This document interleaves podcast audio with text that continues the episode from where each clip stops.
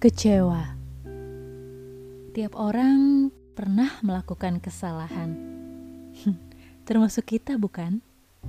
Tapi ini disakiti oleh sahabat, orang terdekat.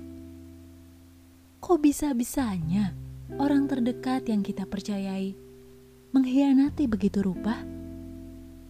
Well, luput dari nggak sengaja melakukan kesalahan, manusia bisa saja berubah Mungkin kitanya yang menaruh ekspektasi terlalu tinggi. Berharap dia nggak pernah salah. Berharap dia selalu mengerti. Atau berharap dia selalu ada buat kita. Listen, itu mustahil. Satu-satunya pribadi yang bisa memenuhi itu semua hanyalah Tuhan.